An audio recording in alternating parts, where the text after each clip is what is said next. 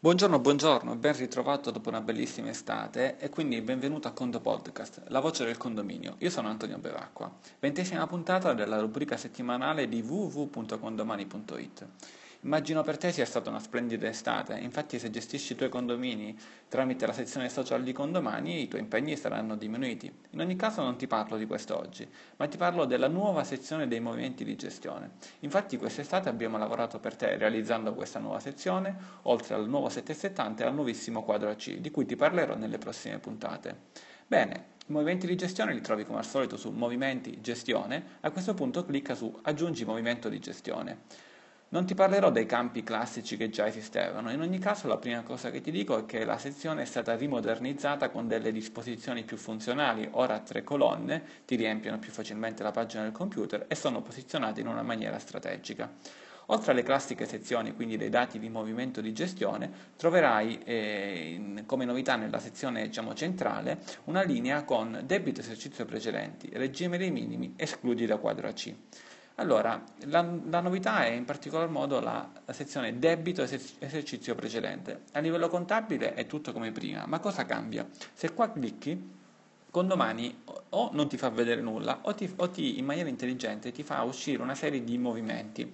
Questi movimenti sono dei movimenti eh, inseriti in esercizi precedenti che dipendono da questo nuovo movimento. Immagina che in un esercizio precedente è inserito un movimento non, eh, non pagato, eh, in automatico condomani ti porta questo movimento nel nuovo esercizio, ma in alcuni casi condomani non lo fa. A questo punto se tu lo inserisci a mano questo nuovo movimento è da questa sezione che lo, puoi andare ad agganciare questi movimenti, insomma è per recuperare un po' di informazioni interessanti sarà facile per te utilizzare quando ti capita, non ti preoccupare.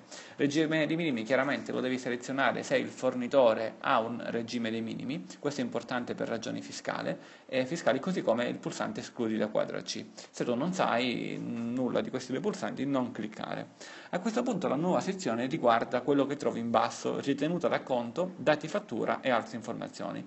Partiamo da ritenuta d'acconto. Anche prima vi era, era presente la ritenuta d'acconto, ma qui è organizzata in una nuova maniera con dei nuovi pulsanti. Vabbè, la parte iniziale, data versamento e risorsa versamento è come prima, quando paghi la ritenuta indica la data e come l'hai pagata. Codice tributario lo selezioni e ti esce in automatico a destra l'aliquota ritenuta, così come l'aliquota IVA e l'aliquota cassa previdenziale che vengono inseriti se tu, hai già, se tu mi vai a spuntare un fornitore. Mi spiego meglio. Se tu nell'anagrafica dei fornitori inserisci un fornitore inserendo il suo codice tributario e la sua aliquota IVA, quando sei in questa sezione tu nella parte precedente inserisci il fornitore e qui in automatico si compilano, altrimenti li compili a mano. Ti consigliamo sempre di inserire i fornitori prima dei movimenti così che questi campi si compilino in automatico e tu non ti debba ricordare che IVA, che aliquota, insomma, hanno, ha il singolo fornitore. Bene, a questo punto la nuova sezione è sulla destra, ritenuta operata, interessi, differenza di versamento, ritenuta versata, cioè l'ultima colonna sulla destra. La ritenuta che tu vai a pagare con un F24 è data da ritenuta versata più importo sazione. La ritenuta versata è data da ritenuta operata più interessi più differenza di versamento.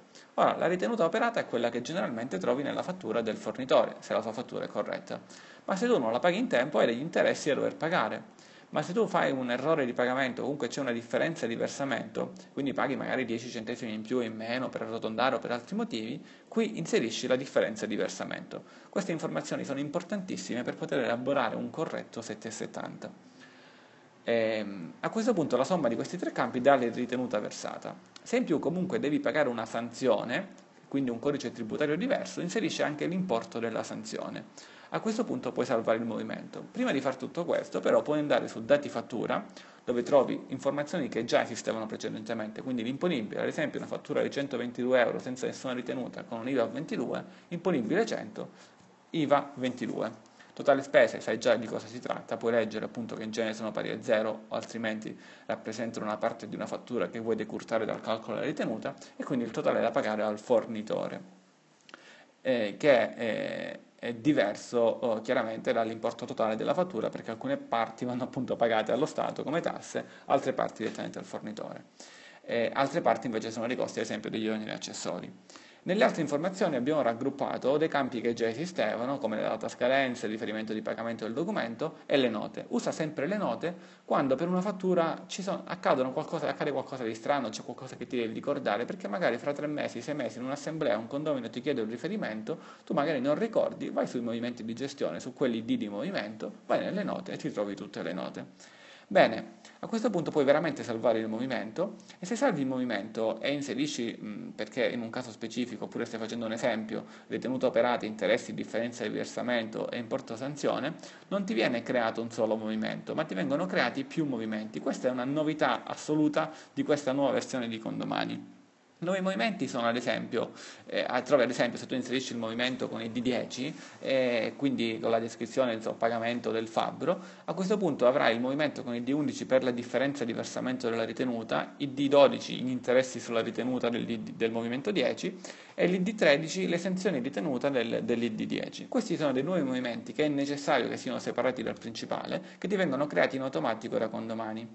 Tu non fare niente su questi movimenti, seppur condomani ti dà la possibilità di modificare, ma mettiamo il caso in cui il tuo movimento con il D10 e per questo fabbro hai sbagliato a inserire qualcosa, o comunque stai lavorando in un condominio demo, demo finto e io ti invoglio a fare questo appena finisci di sentire il podcast e quindi stai facendo delle prove, se vuoi modificare quindi le sanzioni di interessi, vai sul movimento padre quindi ad esempio l'ID10 o non so che dite che è abitato a te, ci clicchi, modifichi le sanzioni di interessi, salvi e vedrai che in automatico i movimenti associati di sanzioni, interessi e differenze vengono modificati in automatico. Bene, eh, ricordati di rispondere a questo WhatsApp con la parola chiave ripresa per farci capire che hai ascoltato appunto questo nuovo podcast che è la ripresa dei podcast a partire appunto da settembre. Inviaci un'email a info-condomani con un feedback su questo servizio se ritieni e proponici gli argomenti per le prossime puntate. E ricorda che così e solo così ogni settimana e lunedì mattina una pillola di pochissimi minuti ti alleterà dandoti preziosi consigli su come migliorare la tua vita condominiale. Con il, con il Condo Podcast da Antonio è tutto e a condo presto!